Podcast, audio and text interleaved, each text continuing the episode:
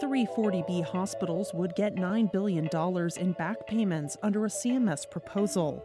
The Department of Health and Human Services and other federal agencies announced an investigation of medical credit cards, and a political fight between the president and some progressive congressional lawmakers stalls the appointment of Biden's pick to lead the National Institutes of Health.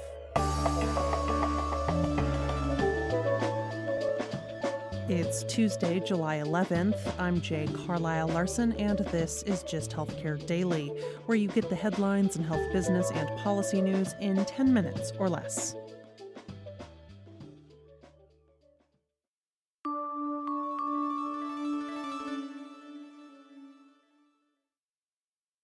Hospitals participating in the 340B drug pricing program would receive a $9 billion lump sum payment under a proposal from the Centers for Medicare and Medicaid Services to make up for payment cuts over a four year period ending in 2022.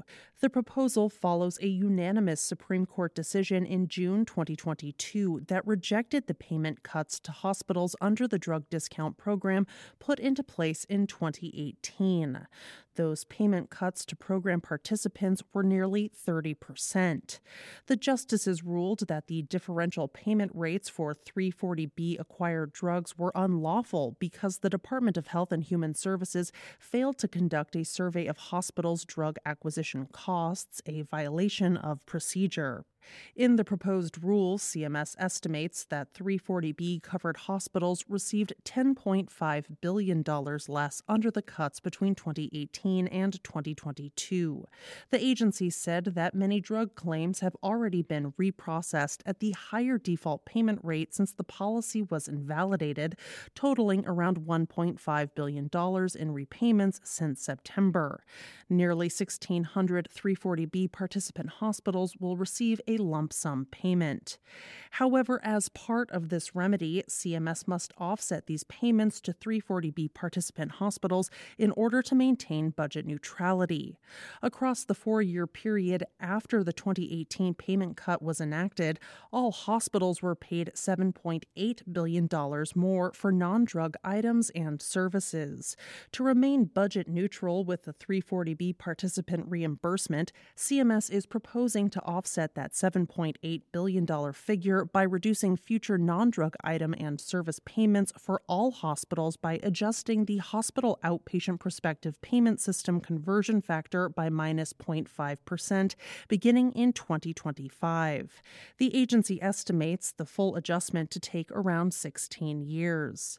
The American Hospital Association, which was part of the lawsuit against HHS, in a statement both applauded CMS for the lump sum 340B repayment proposal while taking issue with the way CMS is proposing to offset it.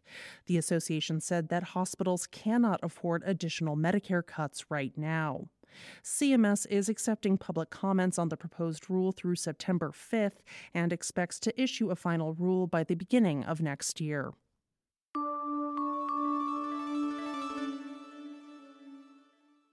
Federal agencies announced they are launching an investigation into medical credit cards and other medical payment products.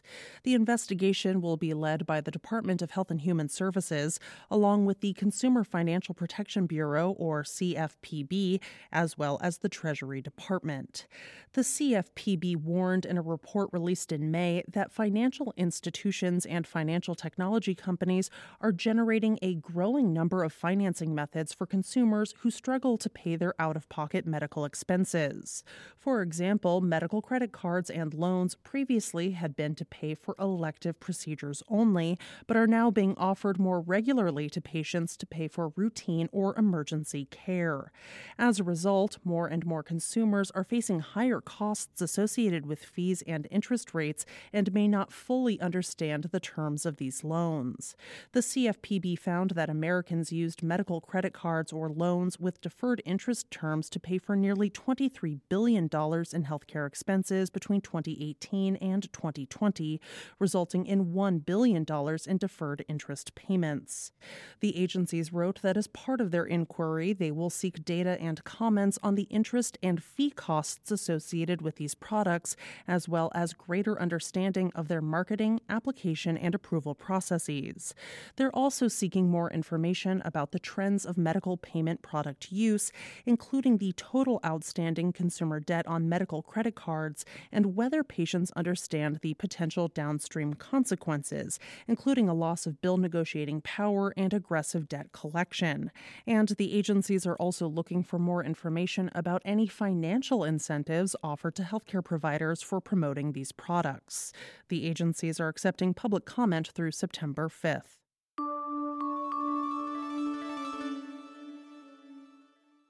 President Biden's pick to head the National Institutes of Health has not yet received a Senate confirmation hearing, as some progressive lawmakers hold out for reforms from the current administration. President Biden nominated Dr. Monica Bertagnolli to serve as the director of the National Institutes of Health in May. Dr. Bertagnolli has served as the head of the National Cancer Institute since October and has worked to advance the president's Cancer Moonshot Initiative. One holdout is independent Vermont Senator Bernie Sanders, who serves as the chairman of the Senate's powerful Health, Education, Labor, and Pensions Committee. In an interview with the Washington Post last month, Senator Sanders said he will oppose all nominations until he receives a comprehensive plan from the White House on lowering prescription drug prices. Among the changes Sanders is seeking is so called reasonable pricing language for drugs that are developed by pharmaceutical companies using NIH research. The agency had a similar pricing clause in contracts in 1989, but it was removed six years later. Another holdout is Democratic Senator Elizabeth Warren from Massachusetts. Warren reportedly wants Bertagnolli to sign a pledge that she won't join pharmaceutical company boards after serving in the NIH director role. That's according to stat reporters who were told of the senator's concerns from people familiar with the issue. Dr. Bertagnolli is meeting with Senator Warren today, according to the publication. The National Institutes of Health has been without a permanent director since late 2021. Dr. Lawrence Tabak has been in the role in an acting capacity since previous NIH director Dr. Francis S. Collins stepped down in December 2021 after more than 12 years at the helm. Three living NIH directors, including Collins, sent a letter to Senate leadership last month endorsing Bertagnolli and urging lawmakers to take action on her nomination.